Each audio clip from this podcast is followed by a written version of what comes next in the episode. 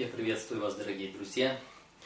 А, время обратиться к уроку субботней школы. И сейчас мы начинаем новый квартал и изучение новой серии уроков. На сегодня это уроки по Евангелию от Луки. Евангелие от Луки – одно из четырех Евангелий жизнеописаний Иисуса Христа.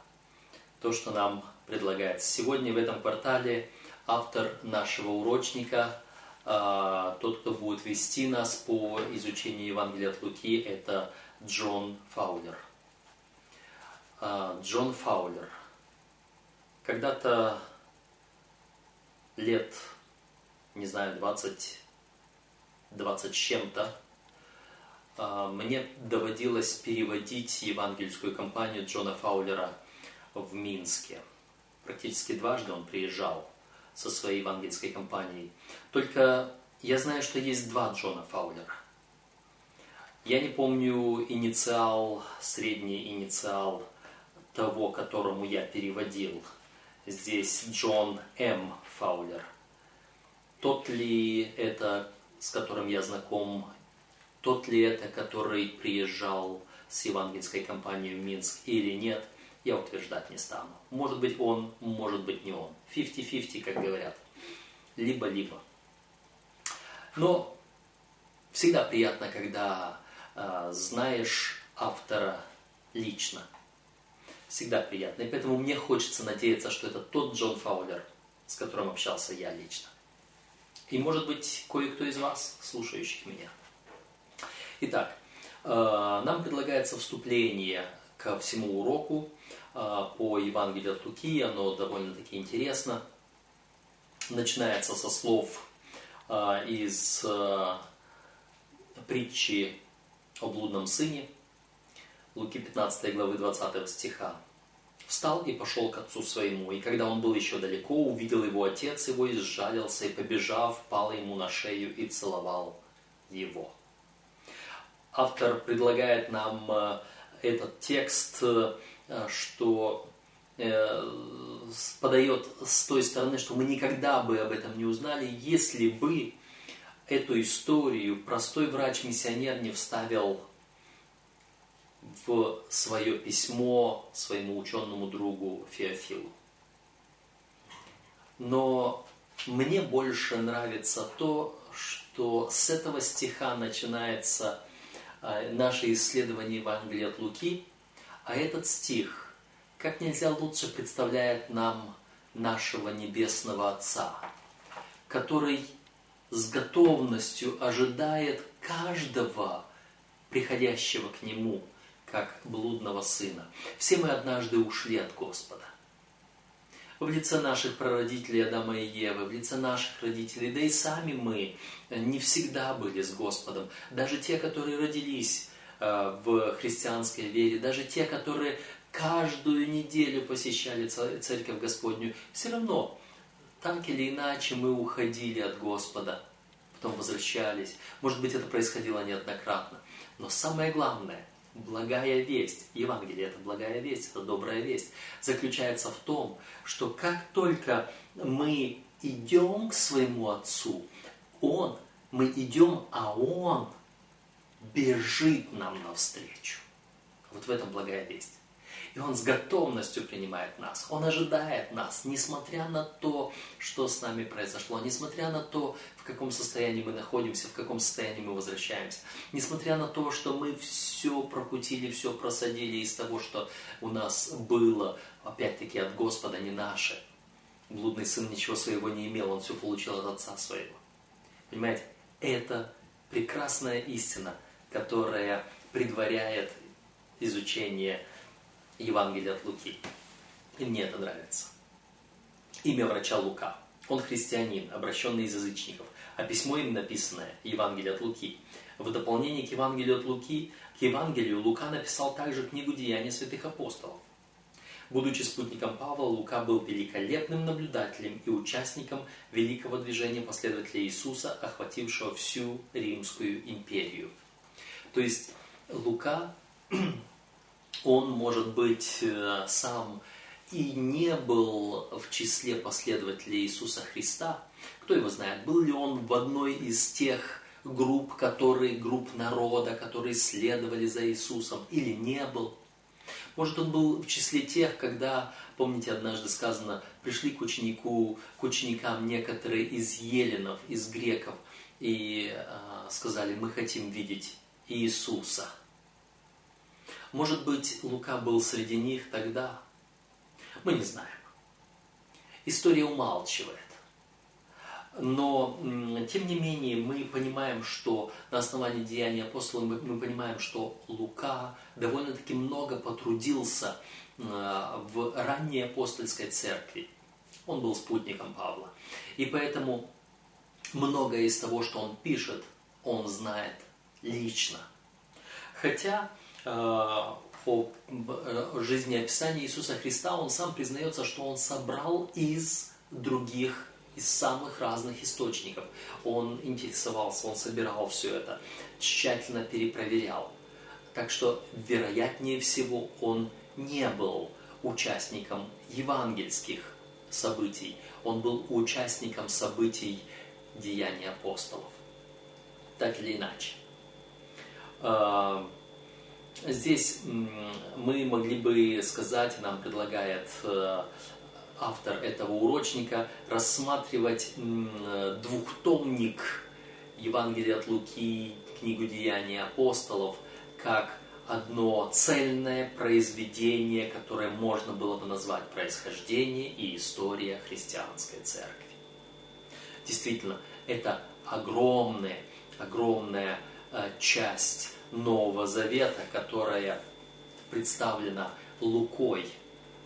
Если мы а, учтем, что Евангелие от Луки – это самое большое Евангелие и вообще самая большая книга Нового Завета.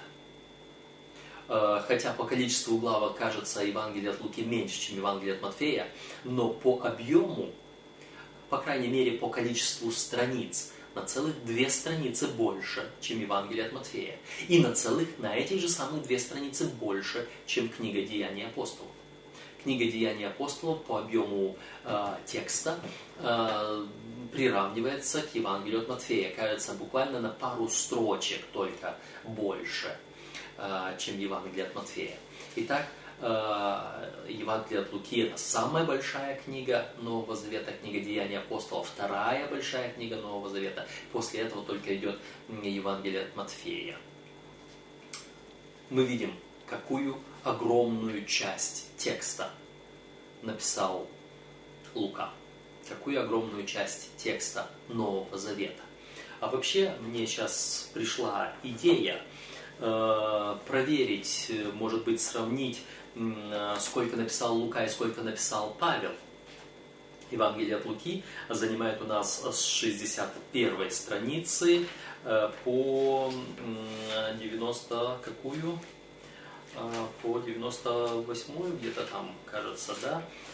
То есть она занимает 38, по 99, 38 страниц. Евангелие от Матфея занимает 37, 36 страниц.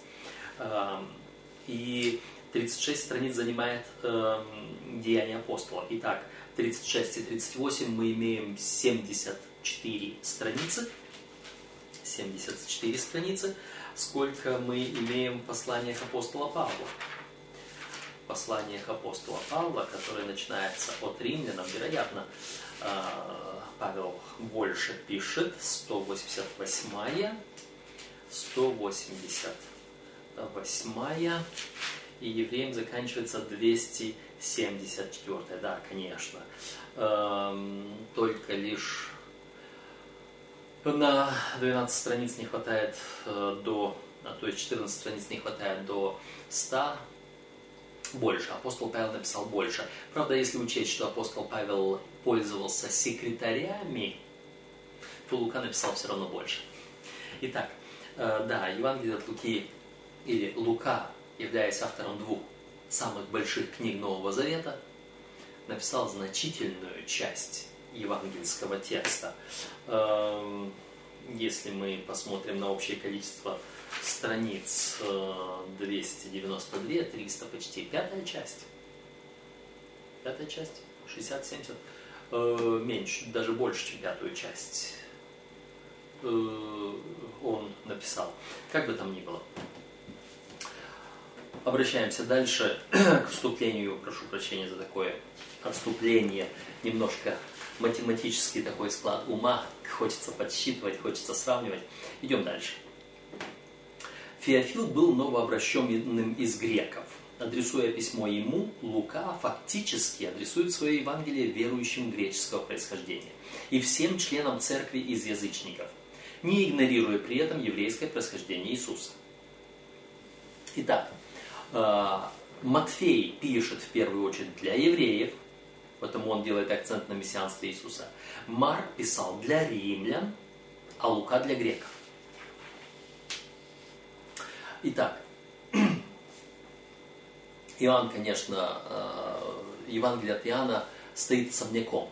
Первые три э, Евангелия, Матфей, Марк и Лука, они считаются как бы синоптическими Евангелиями, то есть параллельными. Э, они описывают примерно в одном ключе, но каждый немножечко по-своему со своей точки зрения. Евангелие от Иоанна стоит особняком, и оно было написано самое последнее из Евангелий и вообще одна из последних э, книг, написанных в Новом Завете. Э, кто и э, как пишет Евангелие? Хотелось бы здесь остановиться немного на этой части. Четыре евангелиста. Э, общепринято, хотя сложно сказать общепринято, а потому что есть несколько концепций на этот счет – может быть, вы обращали внимание на то, что иногда э, на различных картинах и даже на православных и католических иконах э, и просто на, на иллюстрациях евангелистов сравнивают с четырьмя животными.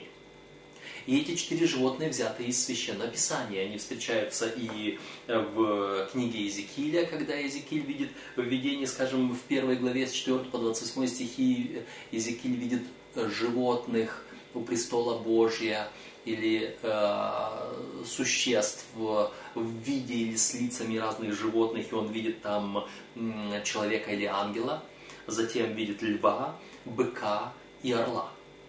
И тех же самых животных мы находим и в 4 главе Откровения. А, четыре животных у престола. И там тоже есть и человек или ангел, есть лев, бык и орел. И вот эти четыре животных ассоциируются и с четырьмя евангелистами, правда по-разному.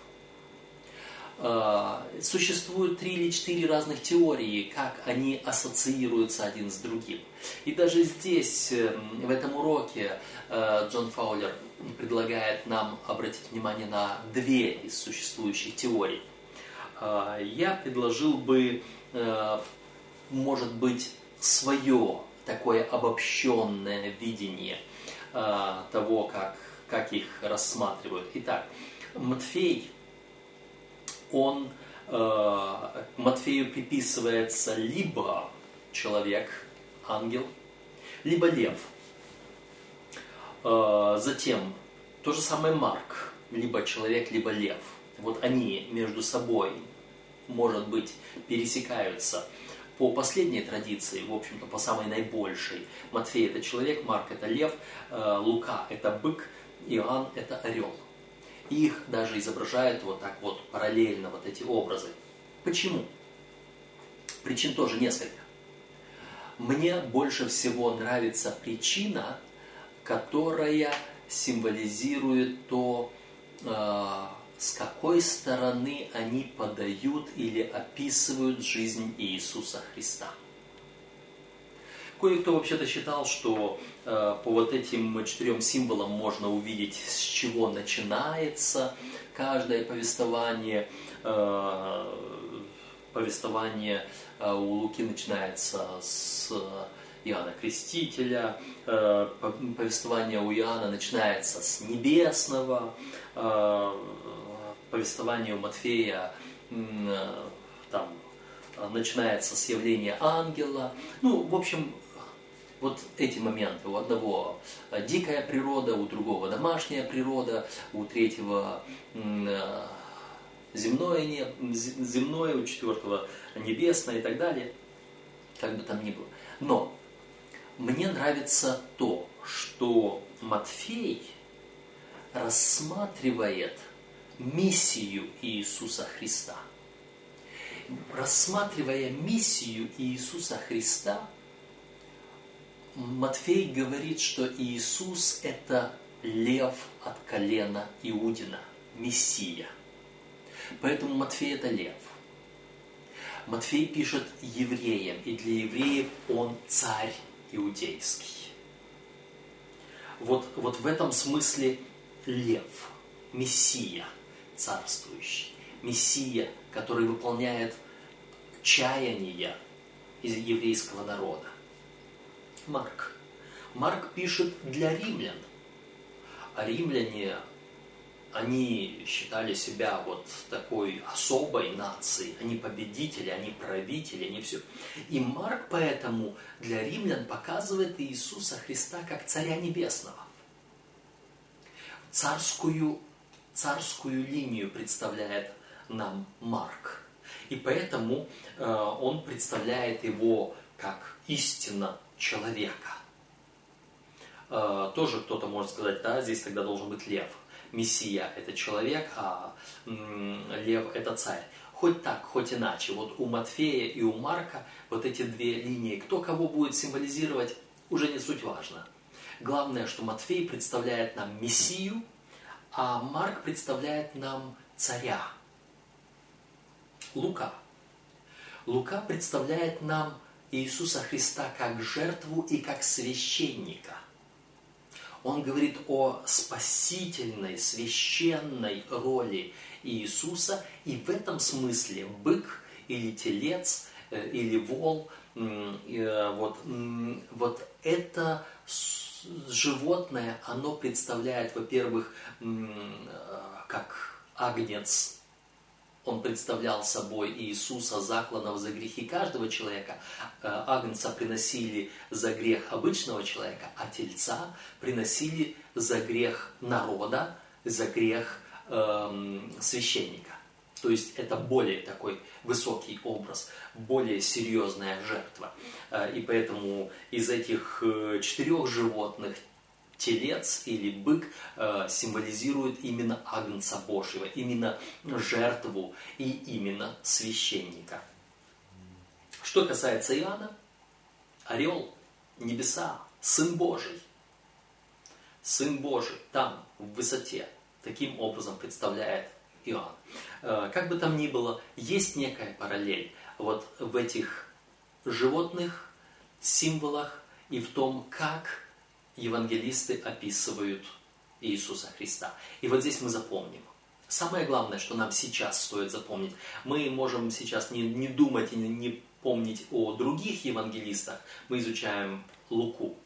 И Лука представляет Иисуса как жертву и священника, в целом как спасителя мира. И в этом э, символом является бык, телец. Это очень хороший подходящий символ. Итак, а, что мы видим дальше? Да, Лука пишет, ориентируясь на язычников, им он представляет Иисуса, Сына Человеческого, как Спасителя мира и друга всех людей. Универсальность спасения является основной темой его Евангелия. Поэтому он записывает родословную, в которой прослеживает происхождение Иисуса вплоть до Адама – и связывает его с Богом, в то время как генеалогия Матфея останавливается на Аврааме, отце еврейского народа. То есть даже в этом мы видим разницу, разный подход к представлению Иисуса людям. А, Евангелие от Луки является самым большим в Новом Завете, это мы уже говорили. Некоторые чудеса описаны только в Евангелии от Луки, например, воскрешение сына вдовы из Наина, э, исцеление Малаха и так далее – а также другие чудеса описан целый ряд ссылок, может быть, стоит назвать их, перечислить. Мне как-то напоминали, что не все люди имеют возможность читать урочник, и поэтому хотелось бы, чтобы как можно больше таких деталей из урочника были в нашем комментарии. Поэтому, э, говоря об этом, я быстренько перечислю. Э, итак, э, здесь предлагается, какие чудеса описаны только лишь в Евангелии от Иоанна. Это Луки 7 глава 11 по 18 стихи, 22 глава 50-51 стихи, 5 глава 4 по 11 стихи, 13 глава 11 по 17 стихи, 14 глава 1 6 стихов, 17 глава 11 по 19 стихи. Это э, перечень тех чудес, которые встречаются только у Луки. Перечень э, притч, которые встречаются только у Луки. Э, 10 глава 30 по 37 стих, Эм, это о добром смиренине, э, о глупом богаче, 12 глава, 16 по 21 стихи, о блудном сыне, 15 глава, 11 по 32, о богаче и Лазаре, 16 глава, 19 по 31, о фарисее и мытаре, 18 глава, 10 по 14, и история Закхея, 19 глава, первые 10 стихов. Вот эти, эм, вот эти моменты описаны только у Луки. Конечно, есть другие моменты, которые Лука не написал. А, то есть есть э, нельзя сказать, что Лука написал максимально полную историю. Нет, э, некоторые моменты он упустил, э, другие моменты он подметил единственный он. Например, мы сразу сможем здесь увидеть, что у Луки Э, что у нас у Луки?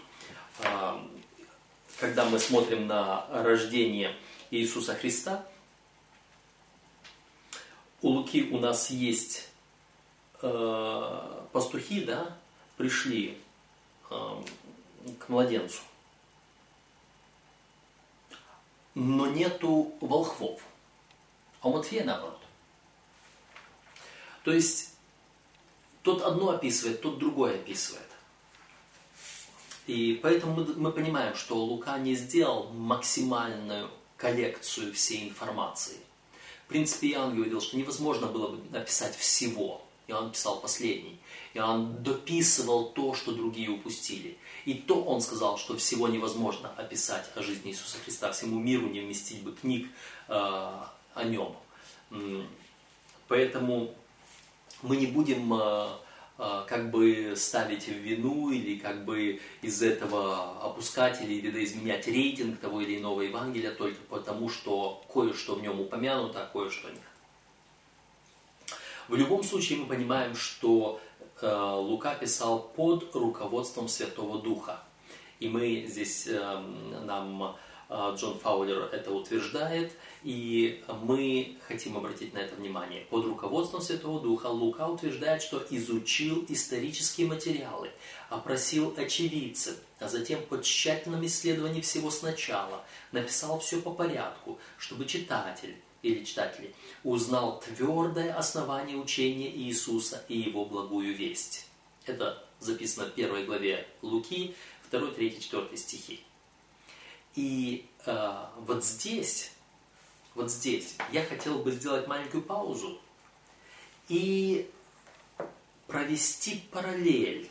По-моему, эта маленькая такая черта проходит где-то у нас э, в самом уроке, в каких-то вопросах для размышления, но я хотел бы здесь остановиться.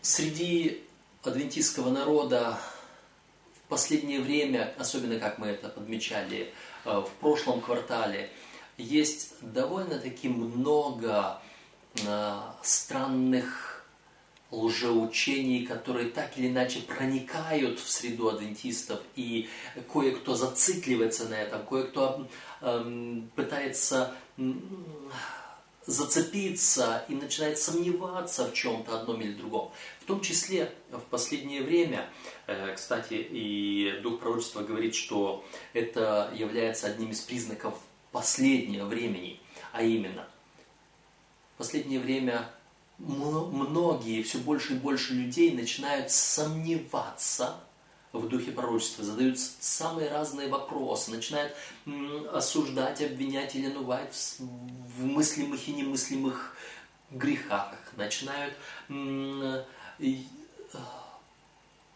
придираться к ней, можем так сказать. Читают разные книги, разные статьи, публикации тех, которые пишут что-то против нее, ее противника, выискивают всякие проблемы, начинают искать противоречия. И среди многих обвинений Елены Уайт, среди многих высказываний против духа пророчества, особое место занимает э, то, что Елена Уайт много цитировала или копировала из других источников. Кто-то пытается сказать, что чуть ли не вся книга «Желание веков» скопирована, хотя это не так. Там далеко не вся, там даже очень мало, очень мало текстов. Практически, по-моему, 6 э, предложений на первые 15 глав из 42 книги «Желание веков», а это является точной цитатой все остальные переделаны. И, может быть, только 30% имеют некий, некий образ или некое подобие заимствования, имеют что-то общее с другими э, книгами. Э, то есть, в целом, это придирки. Но то, что Елена Уайт заимствовала что-то у других, это факт. Книга «Великая борьба», она сплошь имеет ссылки, цитаты на другие книги. Э, «Желание веков» не имеет ссылок и цитат, но тем не менее там тоже много материалов заимствовано. Но, посмотрите, евангелист Лука открыто, прямо признает, что он не написал ничего своего, но он исследовал то, что писали и говорили другие. То есть Евангелие от Луки – это полностью заимствованное произведение. Переработанное Лукой, естественно. Он об этом четко говорит, что он по тщательном исследовании все это изложил по порядку, но это все заимствовано. Теперь вопрос. Является ли Евангелие от Луки менее богодухновенным лишь потому, что Лука пользовался другими текстами? Священное Писание не позволяет нам так думать. Теперь, является ли дух пророчества, произведение Елены Вайт, та же книга «Желание веков», та же книга «Великая борьба» и другие, в которых есть какие-то заимствования из других источников, являются ли они менее богодухновенными и истинными только потому, что там есть заимствованный текст? Ответ – должен быть очевиден. Если Евангелие от Луки, заимствованное, является богодухновенным, то и желание веков, и великая борьба точно так же даны под вдохновением свыше, несмотря на то, что их тексты бывают заимствованы. Это важный момент, который мне хотелось бы подчеркнуть, и который я хотел бы, чтобы все помнили, потому что нападки на дух пророчества – учащаются, к сожалению. И очень многие люди обращают на это внимание, засматриваются, зачитываются и впадают в сомнение. Не стоит. Итак, последняя мысль из введения, хотя мы уже довольно-таки долго на введении остановились, вообще-то зачастую в начале первый урок, вводный урок, он длиннее, чем, э, чем другие средние уроки последняя мысль, которая здесь предложена Джоном Фаулером в введении ко всему уроку, и она прекрасна. А, когда известного богослова Джеймса Денни спросили, может ли он порекомендовать хорошую биографию Иисуса. Есть очень много биографий Иисуса Христа. Вы знаете, даже, даже в наших э, изданиях, скажем, есть э, неплохая книга «Галилеянин», знаете такую, да, или та же самое «Желание веков», или э, есть, э, скажем, «Сын человеческий» э, Александра Меня, или же, допустим, известные э, жизни Иисуса Христа Фарара, или же другие, много есть разных хороших книг, э, которые представляют жизнеописание Иисуса Христа. Так вот, некто обратился к богослову и спрашивает, какое, какое жизнеописание порекомендуешь ты? А он ответил, и слушайте его хороший, прекрасный ответ. А почему бы не попробовать ту, которую написал Лука? Жизнеописание Иисуса в пересказе от Луки – прекраснейшее жизнеописание Иисуса. И я думаю, что оно занимает одно из первых мест, даже в Священном Писании. Итак, переходим к первому уроку. Первый урок предлагает нам пришествие Иисуса в наш мир. Пришествие Иисуса. Памятный стих. Луки 1 глава 37. «Ибо у Бога не останется бессильным никакое слово». Почему? Господь обещал. Господь обещал. Обещание Бога, что придет Искупитель, Спаситель, и это особенно важно для нас сегодня здесь, оно тянется еще от Бытия 3.15. От того, когда первый человек согрешил. И вместо того, чтобы отвернуться от него, чтобы воздать ему то, что он заслужил, возмездие за грех есть смерть, Господь пришел и стал искать заблудшего, согрешившего, спрятавшегося за кустиками человека. Бог первый начал искать человека. Вспоминаем три притчи Луки о потерянных, потерянной монете, потерянной овце и потерянном сыне, заблудшем, блудном сыне. Там тоже Господь ищет. Хотя в случае с блудным сыном он не искал, потому что блудный сын знал, куда уйти, э, куда он ушел. Но эти три притчи вместе в целом показывают, как Господь ищет, что Господь делает первые шаги. И когда только блудный сын захотел вернуться, отец побежал ему навстречу. Господь обещал спасение. И Он это выполнил. Он выполнил в определенное время, мы знаем, записанное в Писании, когда пришла полнота времени, Господь послал Сына Своего. Итак, нам предлагается сразу же посмотреть на четвертую главу в послании к Колоссянам, а, стихи с 10 по 14, Колоссянам 4 глава, и стихи с 10 по 14.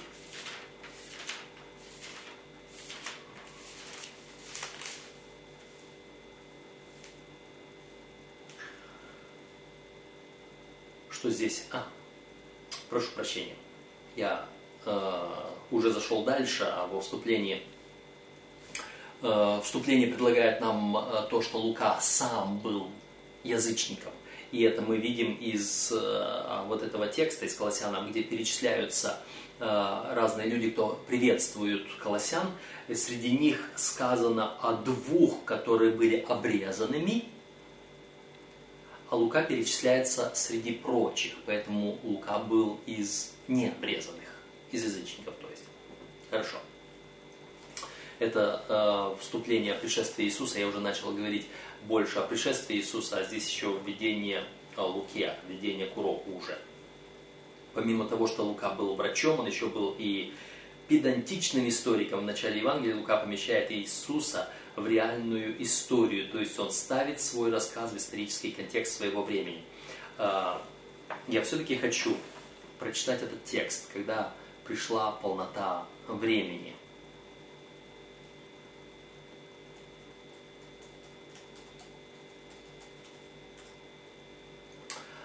А, Галатам 4 глава и 4 стих.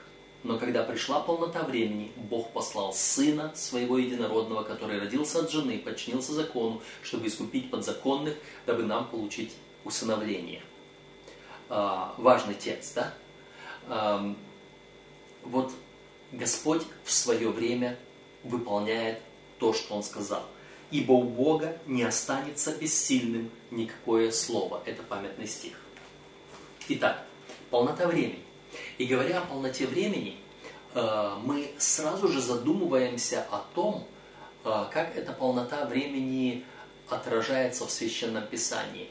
И я бы обратился к книге пророка Даниила. Потому что в книге пророка Даниила указывается точное время э, в 70 седьминах, где сказано утвердит завет последняя седьмина. Э, и вот в ней, а седьмина это 7 дней или неделя, а в пророческом значении это 7 лет, и там четко указывается дата, ну, может быть, не день, но четко указывается год, помазание Иисуса Христа, то есть его крещение, и год его смерти, середина седьмины, три с половиной года от крещения до смерти Иисуса Христа. Вот, вот эта полнота времени, она исполнилась, она была заранее предсказана Господом через пророков. А, в Иисусе Христе исполнились многие пророчества, но это временное пророчество, которое исполнил Иисус Христос. У Бога не остается бессильным никакое слово, и когда полнота времени наступает, Господь посылает своего Сына. Лука для того, чтобы показать э, это время, он помещает его в конкретные исторические э, события. Лука не называет почти ни одного года, хотя есть, может быть, одно, один, один или два раза он назвал э, год – но тем не менее он помещает исторические события, которые можно нам узнать. Давайте смотрим. Он пишет, когда, э, значит, первая глава, пятый стих. «Во дни Ирода, царя Иудейского, был священник из Авии череды именем Захария». Э, значит, это было во дни Ирода, царя Иудейского. Затем – что мы видим еще? А, вторая глава Луки, первый стих. В те дни вышло от кесаря Августа повеление сделать перепись по всей земле. И уже мы видим, кто был правителем, какое повеление, какая перепись. И это уже нам позволяет размечать различные точки. Кто-то знал тогда конкретно, когда была перепись. Мы сегодня по документам находим, что эта перепись была она зафиксирована в исторических документах. А, что еще мы видим? В третьей главе написано, Лука упоминает шесть известных ему дат. Но я не нашел именно дат. Под датой мы подразумеваем день, месяц, год. Я не нашел указанного дня, месяца, года, но я нашел шесть точных временных, э, э, временных указаний или конкретных моментов времени, которые перечисляет Иоанн Креститель. А именно, какие шесть в третьей главе Евангелия от Луки. Буквально в первых двух стихах. Смотрите. В пятнадцатый год правления Тиверия Кесаря Итак, у нас есть Тиверий Кесарь и его 15 год. Затем, когда Понтий Пилат начальствовал в Иудее, у нас есть второй человек, вторая точка. Понтий Пилат начальствует в Иудее. Дальше. Ирод был четверовластником в Галилее. Еще один, третий человек, третья точка. Филипп, брат его, четверовластник в Витурее и Траханицкой области. А, у нас уже четвертый человек, четвертая временная, конкретная временная привязка. И э, Лисани четверовластником Вавилинея. У нас пятая привязка. И потом шестая привязка при первосвященниках Анне и Каяфе. Итак, шесть конкретных привязок к шести важным историческим личностям, которых уже знали очень многие люди в то время проживавшие. То есть это, если бы сегодня я мог бы сказать, в то время, когда Путин был в России, в то время, когда Лукашенко был в Беларуси, в то время, когда Порошенко был в Украине, в то время, когда Меркель была в Германии, в то время, когда Обама был в Америке, в то время, когда и так далее, и перечислил бы целый ряд других известных миру людей. И сразу все начинают сводить, ага, примерно, да, мы понимаем, в какое время это все происходило. Вот. Точно так же и Лука сводит это, называет шестерых, на самом деле семерых, потому что Анна и Каяфа, хоть они, они совмещали э, первосвященство, они совмещали один пост, но их было двое, и их знали. Итак, семь человек, занимавших шесть ключевых позиций в то время в мире. Их знали все в том окружении. И вот в это время он таки, такую привязку сделал. То есть Лука аккуратно все это записывает. А, таким образом, а, как здесь написано, а, читатели, таким образом Лука помещает рассказ жизни Иисуса в историю, называя конкретные имена и конкретные времена. Я вместо дат говорю времена для того, чтобы у читателя не было ни малейшего основания думать о том, что это повествование вымышлено. Читатели должны благоговеть и удивляться, понимая, что Иисус реален и что Бог э, вторгся в историю людей посредством Спасителя, который есть Христос, Господь. 2 глава, 11 стих Луки. Вот э, так начинается наш урок. Продолжаем дальше. После вступления первая часть основывается на текстах Луки 1 главы первых три стиха, Деяния 1 главы первых три стиха по порядку описать. То есть э, автор нам предлагает э, посмотреть, как Лука относится к историческим записям. Э, в Деянии 1.1 говорится, что перед тем, как была написана книга Деяний святых апостолов, ее автор написал первую книгу тому же самому Феофилу. А в начале в Евангелии от Луки мы находим, что книга написана Феофилу. Итак, это объединяет, это ставит две книги вместе и показывает, что автором э, и Евангелия от Луки, и Деяния апостолов является один и тот же человек, Лука. Э, как было написано Евангелие от Луки? Было написано, собирая все данные по тщательном исследовании. Вот здесь э, есть маленький такой намек, момент, что э, мы можем э, думать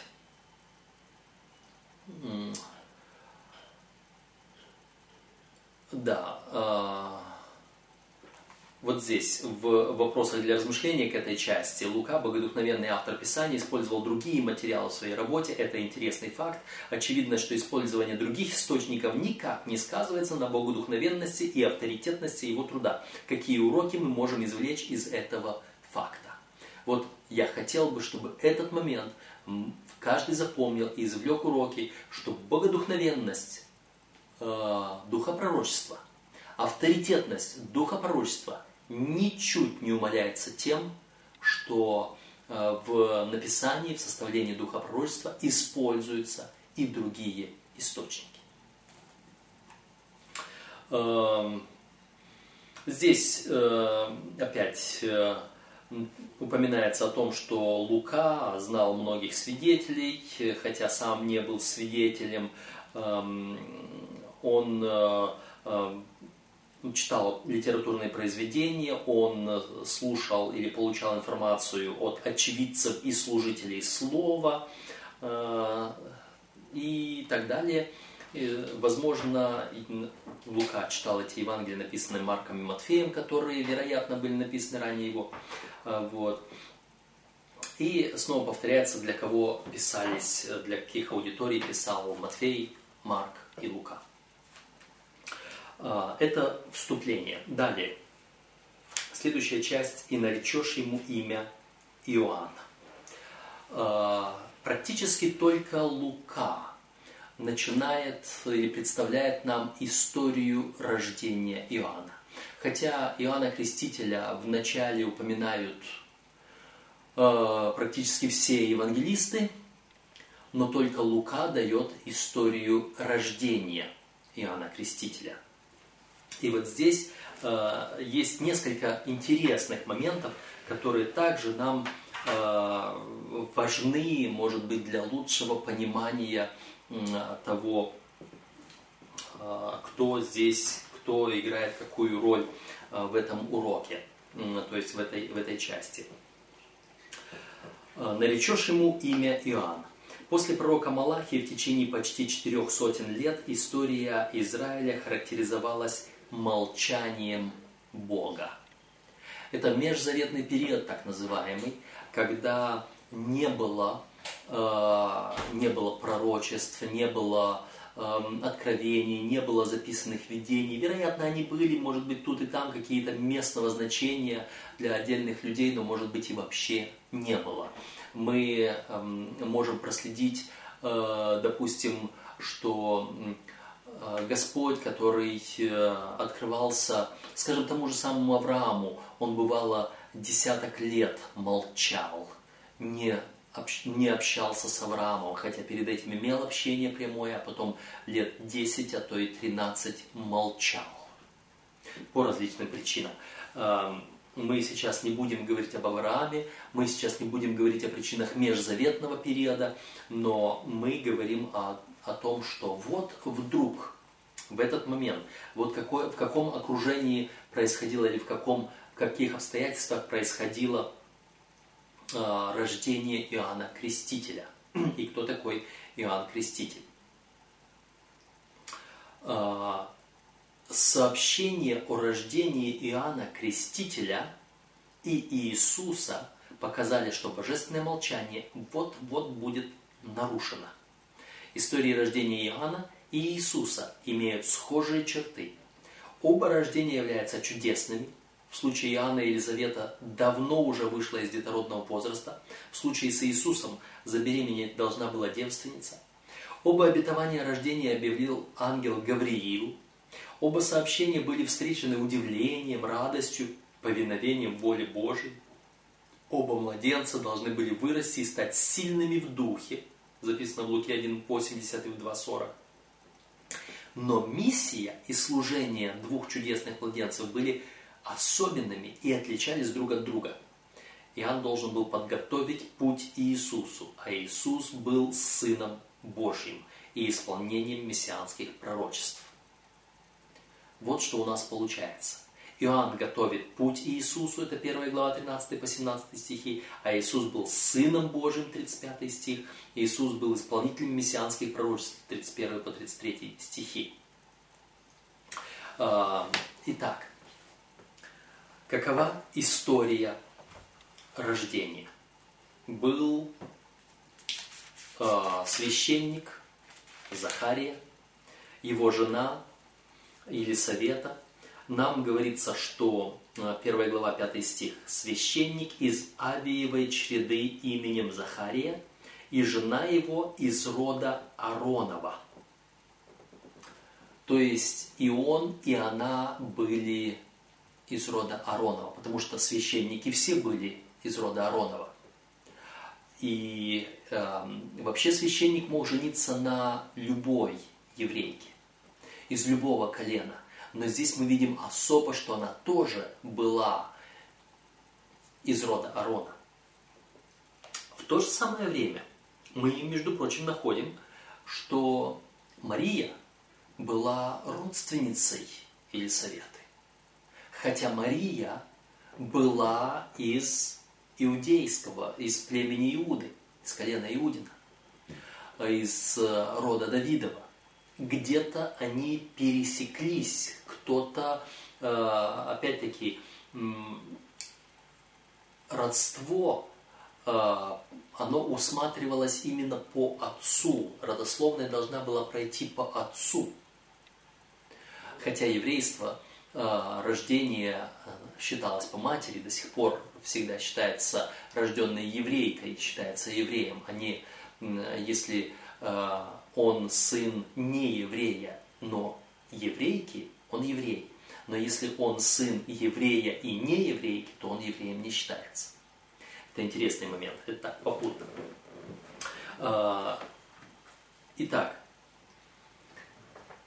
ангел приходит к Захарии, является в видении говорит, что у него будет сын Захария, подобно как э, в свое время Авраам и Сара удивляются, проявляют некое недоверие. Неужели в таком возрасте, когда уже и родить-то невозможно, что он, э, что будет сын за это неверие Захария поплатился немотою, э, как бы там ни было, э, здесь сказано, что Захария был беспорочным по заповедям Божьим, а в то же самое время он проявил некоторое неверие, поэтому э, здесь, э, как это помогает нам понять, что для верующего в Иисуса означает понятие беспорочный. Хороший момент. Нам говорится из книги «Желание веков», рождение сына Захарии, так же, как рождение сына Авраама и сына Марии, должно было открыть великую духовную истину, истину, которую мы медленно усваиваем и быстро забываем. Сами по себе мы ничего не можем делать доброе. Но то, что не подвластно нам, бывает сотворено силой Господней. То есть, вот здесь Господь зачастую умышленно дожидается того момента, когда чудо будет очевидно. Как в истории с Авраамом и Сарой, так и в истории с Захарией и Елисаветой, так и в истории э, рождения Иисуса Христа от Марии. Господь желает, чтобы чудо было очевидно. Какие еще моменты мы можем здесь, на какие моменты мы хотели бы обратить внимание здесь в рождении э, Иоанна. Э, Иоанн родился и Елисавета пять месяцев таилась, а когда Елисавете было шесть месяцев, является ангел Марии. Иисус младше Иоанна на шесть месяцев.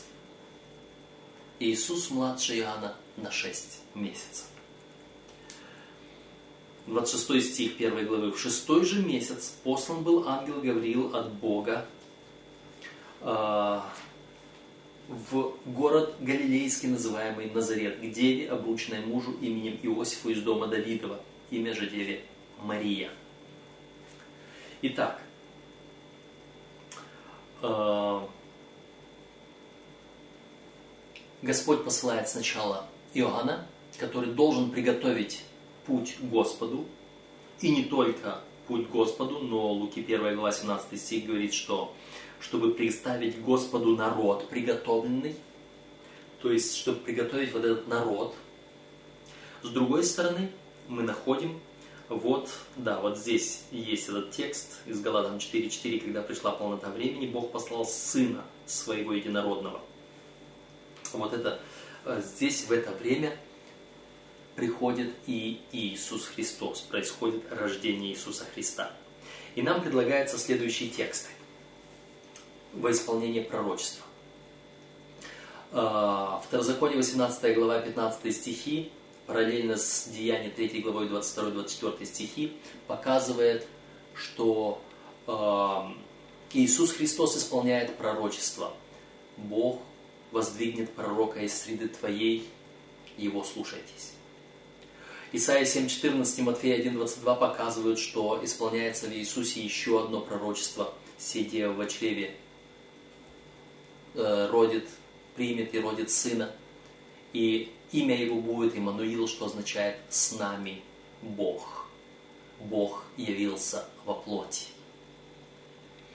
Э, Михея, 5 глава, 2 стихи, Луки, 2 глава, 4-7 стихи показывают, где должен был родиться Иисус. И ты, Вифлеем Ефрафа, малейший из городов Иудиных, но из тебя произойдет тот.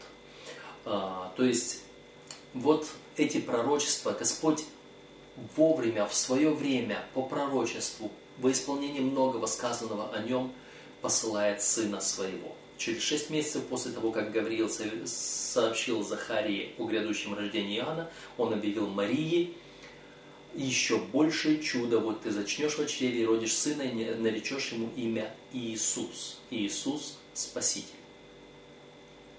Непорочное зачатие Иисуса противоречит физиологии, и его невозможно объяснить законами природы или натуралистической философией. Даже у Марии возник вопрос, как это будет, когда я мужа не знаю, 34 стих. Ангел заверил ее, что это будет деянием Святого Духа. 35 стих. «Ибо у Бога не останется бессильным никакое слово». 37 стих. Поразительным было немедленное и искреннее подчинение Марии – да будет мне по слову Твоему. 38 стих. Вот это интересный момент, как Мария восприняла эту весть. Да будет мне по слову Твоему. Любой человеческий вопрос, каким бы естественным или э, логическим он ни был, должен отступить перед божественным ответом, будь то творение или крест, воплощение или воскресение, дар манны или излитие духа в день Пятидесятницы. Божественная инициатива требует подчинения и принятия со стороны человеков. Здесь мне хотелось бы обратиться к тексту из филиппийцам э, второй главы, э, послания апостола Павла к филиппийцам. Э, там говорится о том, какими мы должны быть, какова наша должна быть реакция с 12 стиха. Это один из моих любимых текстов Нового Завета, говорящий о том, как э, Господь совершает в нас спасение. Он говорит, э, со страхом и трепетом совершайте свое спасение, это конец 12 стиха, 13, потому что Бог производит в вас хотение и действия по своему благоволению. То есть Бог все делает в нас, что нам не подвластно. А что мы, 14 стих, вы все делаете без ропота и сомнения, чтобы вам быть неукоризненными и чистыми, чадами Божьими, непорочными среди строптивого возвращенного рода, в котором вы сияете, как светило в мире, содержа слово жизни. Чтобы быть непорочными, чтобы быть чистыми, неукоризненными, мы должны все делать без ропота и сомнения, что Господь производит в нас.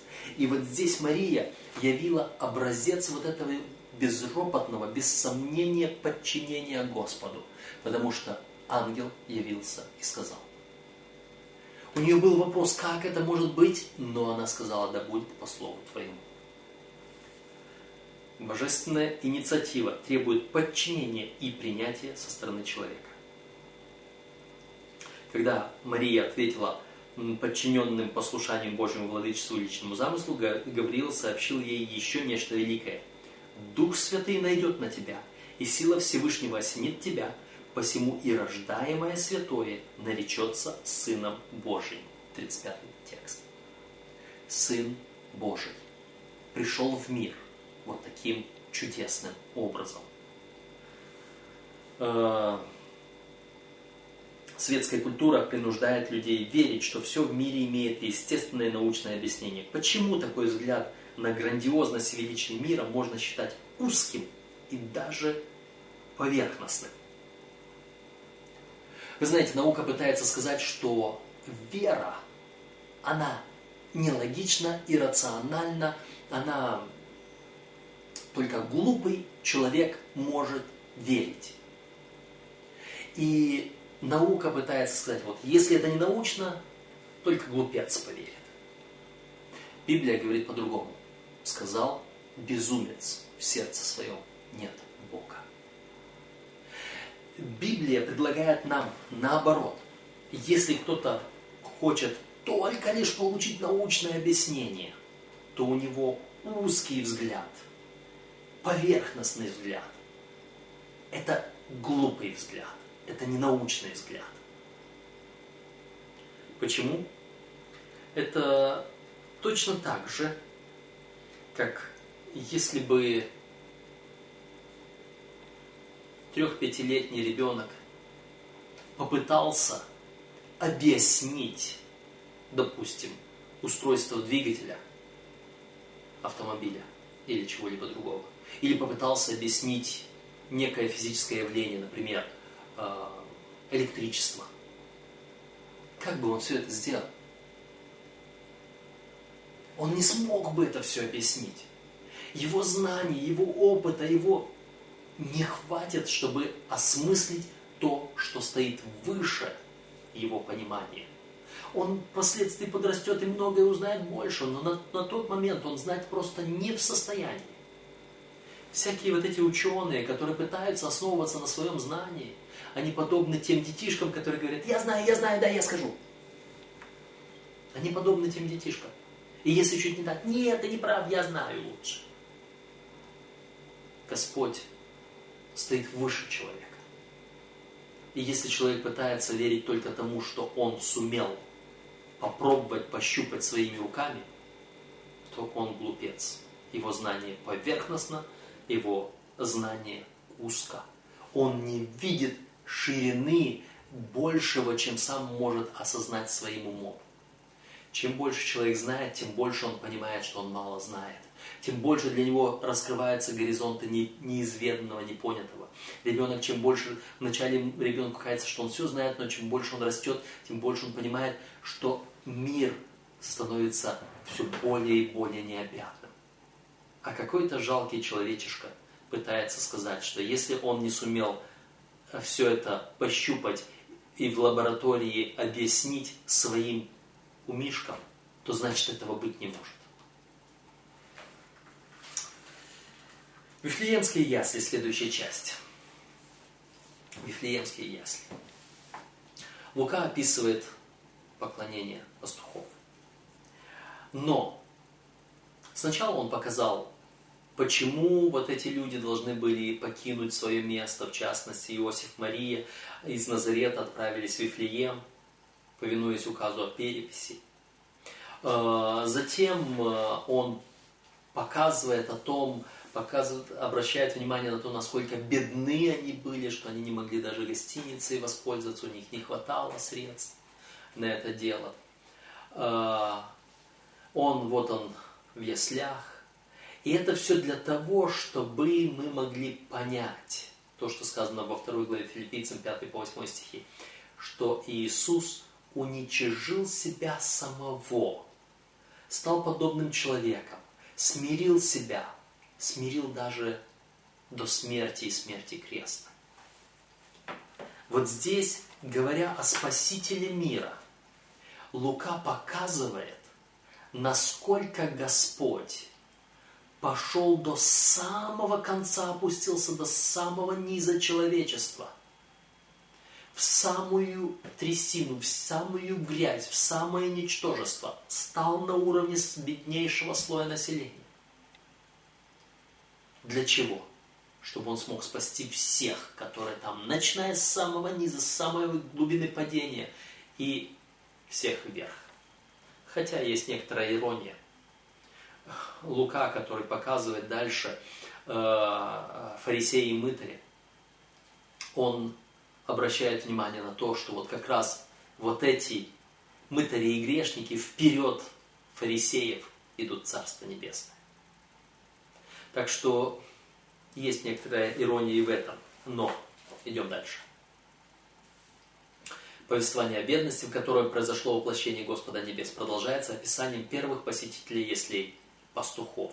Ни к богатым или сильным мира сего, ни к книжникам или священникам, ни к правителям и власть имущим, господствующим над землей, пришла великая радость, но к скромным и презираемым пастухам. Обратите внимание на, прост... на величие и простоту сообщения. Вам родился Спаситель в городе Давидовом он Христос Господь, помазанник, и вы найдете его в пеленах. Самый драгоценный подарок небес пришел в такой простой упаковке, как это часто бывает. Но этот дар принес славу Богу и мир на землю, и человекам благоволение. 14 стих 2 главы. Сообщение ангела, который, которое описывает Лука, 2 глава 9 по 12 стихи, обнаруживает три важнейших вопроса христианского богословия. Во-первых, добрая весть Евангелия. Ну, масло масляное. Евангелие – это добрая весть, только по-гречески. Добрая весть, добрая весть. Евангелие или добрая весть предназначена всем людям. В Иисусе иудеи и язычники становятся одним народом Божьим. Лука пишет язычник о рождении Иисуса. Во-вторых, это было первое, для всех народов. Во-вторых, Иисус становится, является спасителем. Другого нет. Нет другого имени под небом, которым надлежало бы нам спастись. Иисус – это Спаситель. Он спасет, никто иной. В-третьих, Иисус есть Христос Господь. Исия, помазанный, Спаситель, Сын Божий. Эти три темы, так ясно представленные в начале Евангелия от Луки, позже становятся основанием проповеди апостолов, в частности, проповедей Павла. Три темы. Спаситель для всех народов, единственный Спаситель, Сын Божий, Господь, помазанник, Мессия. Подумайте о том, во что мы, христиане, верим. Творец всего созданного. Иоанна 1, 1 по 3. Не только пришел в этот павший мир как человек, но и прожил тяжелую жизнь в Иисусе лишь для того, чтобы взойти на крест. Если мы в действительности, верим, в действительности верим в это, почему нам следует каждую грань нашей жизни подчинять этой удивительной истине? Какие стороны вашей жизни отражают вашу веру в историю Иисуса, а какие нет? Как мы относимся к тому, какой путь нам следует пройти? Следующая часть – свидетели пришествия Спасителя. Хотя Лука писал в первую очередь язычникам, он не забывал о важности иудейского наследия, предназначенного, представленного в Ветхом Завете. Он заботился о том, чтобы связать историю Нового Завета с историей Ветхого Завета и показывает, как Мария и Иосиф приносят младенца Иисуса в Иерусалимский храм для обрезания на восьмой день от рождения в соответствии с еврейским законом. То есть, Иисус Христос – он не устанавливал нечто новое. Он продолжил то, что было от начала. Апостол Иоанн во втором послании, говоря о любви, он сказал, не как новую заповедь даю вам, но как ту, которую мы имеем от начала. Да любите друг друга. Ничего нового, все то, что было от начала. Иисус рождается в продолжение и во исполнение законов Ветхого Завета. И в первую очередь он их исполняет. Поэтому важность понимания Ветхозаветного Писания и важность видеть его в Новом Завете. Это неразрывное. Вы знаете, я всегда с болью, с печалью смотрю на тех людей, которые пользуются только лишь одним Новым Заветом, а не всей Библией. Я могу понять, когда этот Новый Завет э, является только началом перевода на какой-то другой язык. Начинают с Нового Завета, как с более важной части. Понятно. Переводят всегда сначала какую-то первую книгу, какое-то одно из Евангелий поначалу. А потом больше, больше, больше, но потом доходят до перевода всей Библии. Я понимаю другое, когда я не, не могу по э, различным причинам взять с собой, иметь с собой полную Библию. И тогда кто-то берет только Новый Завет, а кто-то берет только одно Евангелие. Я, в частности, когда э, должен был служить в армии и не мог с собой взять ничего, я взял с собой одно лишь Евангелие от Луки отдельной книжицей, которое я вложил в э, обложку от блокнотика и так поехал с с этим драгоценным писанием в армию и перечитывал его. Вот это Евангелие от Луки. А, тогда можно, вот в таких случаях можно понять, почему есть только лишь одна книжица или только лишь Новый Завет. Но в целом все Писание богодухновенно, говорил апостол Павел Тимофею. Все Писание. И в первую очередь он имел в виду Ветхий Завет. И в Новом Завете мы должны видеть вот эту неразрывную связь Ветхого и Нового Завета. Итак,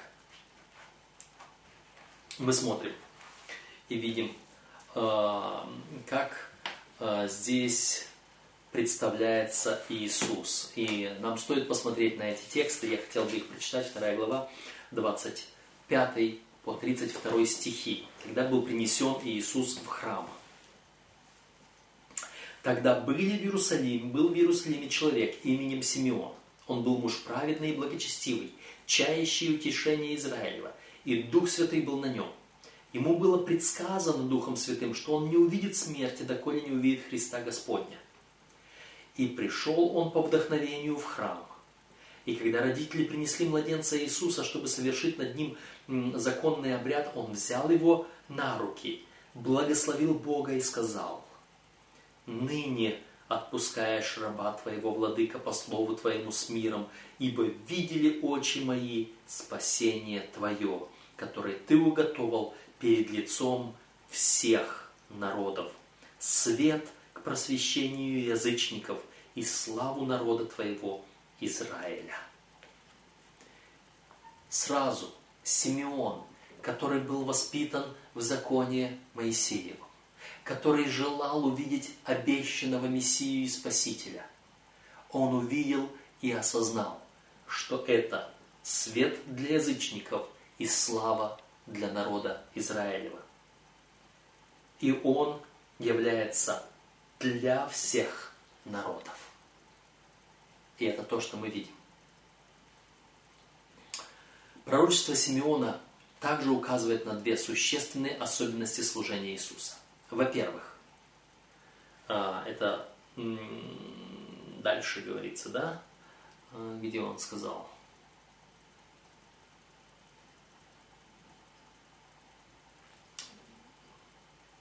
третий, третий стих, когда и благословил, 34 стих, вернее, и благословил их Симеон и сказал Марии, матери его, «Се лежит сей на падение и на восстание многих в Израиле, и в предмет пререканий, и тебе самой оружие пройдет душу, да откроются помышления многих сердец». Две вещи. Первое. Христос лежит на падении и на восстание многих в Израиле. Да, Христос принес свет и спасение всем людям, но получатели этих благ должны заплатить определенную цену. В отношении Христа невозможно сохранить нейтралитет. Либо вы его принимаете, либо вы его отвергаете. И от вашей реакции зависит ваше спасение. Христос требует исключительности. Либо мы пребываем в нем, либо нет. И здесь я хотел бы прочитать этот текст из 1 Иоанна 3 главы, стих 6. 1 Иоанна 3 глава, стих 6. Очень важный стих, который э, позволяет нам увидеть вот этот же самый момент исключительности. Всякий, пребывающий в нем, не согрешает. Всякий согрешающий не видел его и не познал Его. Либо мы с Ним, либо мы Его не видели и не познали. Итак, как здесь сказано, Христос требует исключительности. Либо мы пребываем в Нем, либо нет. Вера во Христа не является предметом торговли, обсуждения, переговоров. Во-вторых, Симеон пророчествует Марии, что ей самой оружие пройдет душу. Несомненно, это ссылка на крест, свидетелем которого станет Мария. Мария и все поколения, которые последуют за ней, должны помнить, что без креста нет спасения. Крест является центром, вокруг которого вращается весь план спасения. В послании к евреям сказано, без пролития крови не бывает спасения. Без креста не может быть спасения. Иисус Христос родился, но не само Его рождение, а Его смерть является тем, ради чего Он пришел. Спасение – это дар в том смысле, что мы не можем ничего сделать, чтобы заработать его. Тем не менее, оно может, быть, может очень дорого стоить тем, кто принимает его. Чего стоило вам следование за Христом и почему эта цена, какой бы она ни была, все-таки достаточно мала – Кто-то из нас платит цену тем, что отказывается определенным, отказывает определенным своим желаниям, привычкам. Кто-то платит цену тем, что он может не получит образование, работы или заработка, или прибыли, или еще чего-либо, что он мог бы иметь, может быть, без веры в Христа. Кто-то может заплатить жизнью своей, кто-то может заплатить потерей друзей или родных, кто-то может заплатить чем-то, но это ничто по сравнению с тем, что Господь дает нам, по сравнению с той ценой, которую Господь заплатил. Христос мог вообще потерять всю вечность. Он шел на риск, он не был уверен, что он будет воскрешен, что он будет жить после этого. Он отдал всю Вселенную ради того, чтобы мы могли спастись. Поэтому мы всегда смотрим на последние, последние высказывания из Духа Пророчества, которое дается нам для дальнейшего исследования. Это прекрасные слова, в данном случае из книги «Служение исцеления». Лука, автор одного из четырех Евангелий, был медиком-миссионером. Писании он назван врач возлюбленный. Апостол Павел слышал о врачебном искусстве Луки и разыскал его, понимая, что Бог доверил ему особую работу. Он привлек его к сотрудничеству, и некоторое время Лука сопровождал Павла в его миссионерских путешествиях. Затем Павел оставил Луку в Филиппах, Македонии. Здесь Лука несколько лет продолжал трудиться как врач и учитель Евангелия. Он служил больным, а затем молился о том, чтобы исцеляющая сила Бога снизошла на пораженных недугом. Так открывался путь для евангельской вести. Успех Луки в качестве врача открыл ему множество возможностей проповедовать Христа среди язычников. Божественный замысел состоит в том, чтобы и мы действовали подобным же образом служение Иисуса Христа также э, отмечено тем, что Он был великий врач. Он многих исцелял. Везде, где Он проходил, Он исцелял. И в то же самое время нес и спасение. Итак, остаются э, пару вопросов для размышления, среди которых тоже хотелось бы обратить внимание на некоторые моменты. В первом вопросе. Э, это вот как раз то, что мы говорили. Лука использовал уже существующие материалы, как мы должны понимать э, богодухновенность Писания. И здесь я обращаю внимание на э, богодухновенность и самого духа пророчества, которое э, не зависит от э, заимствованности э, других текстов. Второй момент э, говорит Непорочное зачатие является божественным деянием, которое несет на себе след его тайны, величия и миссии. Оно воистину находится за пределами человеческого понимания. И здесь хочется обратить внимание на две великие тайны, которые записаны в Священном Писании. Одна тайна беззакония и другая тайна благочестия, воплощения Спасителя или спасения – Затем, а, здесь сказано в этом же вопросе, только те, чье мировоззрение ограничено естественными законами, по крайней мере теми, которые мы в настоящее время знаем, могут отвергать идею непорочного зачатия. Об этом мы уже говорили. И может быть, э, последний этот вопрос интересный, такой любопытный, одного американского журналиста, то есть один американский журналист заявил, что если бы он встретил Иисуса Христа, задал бы ему один вопрос. Действительно ли ты родился от девы? Спрашивается, действительно, такой, настолько ли важен этот вопрос? А, я тут дописываю свой вопрос этому журналисту, а он сам мог бы сказать о своей матери, от которой он родился, каким образом она его зачала, об обстоятельствах, деталях, времени и так далее. Это только показывает ограниченность многих людей, которые не желают принимать Иисуса Христа таким, каким Он описан в Евангелии. Они хотят Его принимать своим ограниченным разумом. Итак, мы закончили введение и первый урок в Евангелии от Луки. Хочу сказать еще одно. После э, предыдущего разбора книги «Притч», который я э, проводил и по урочнику, и дополнительно по э, самой книге, идя стих за стихом, давая толкование этому, этой прекрасной книге, многие, многим это понравилось, и они просили меня, чтобы я сделал то же самое здесь. Я долго размышлял об этом, э, думал о том, что, может быть, действительно стоит это сделать. Однако, э, изучение Евангелия от Луки здесь идет не по порядку. И это уже не дает нам возможности идти параллельно, изучая или читая Евангелие от Луки главу за главой. Во-вторых, эм, я думаю, что есть достаточно много комментариев на Евангелие от Луки, Э, которые прекрасно описывают это Евангелие, в том числе и книга «Желание веков», которая описывает жизнь Иисуса Христа.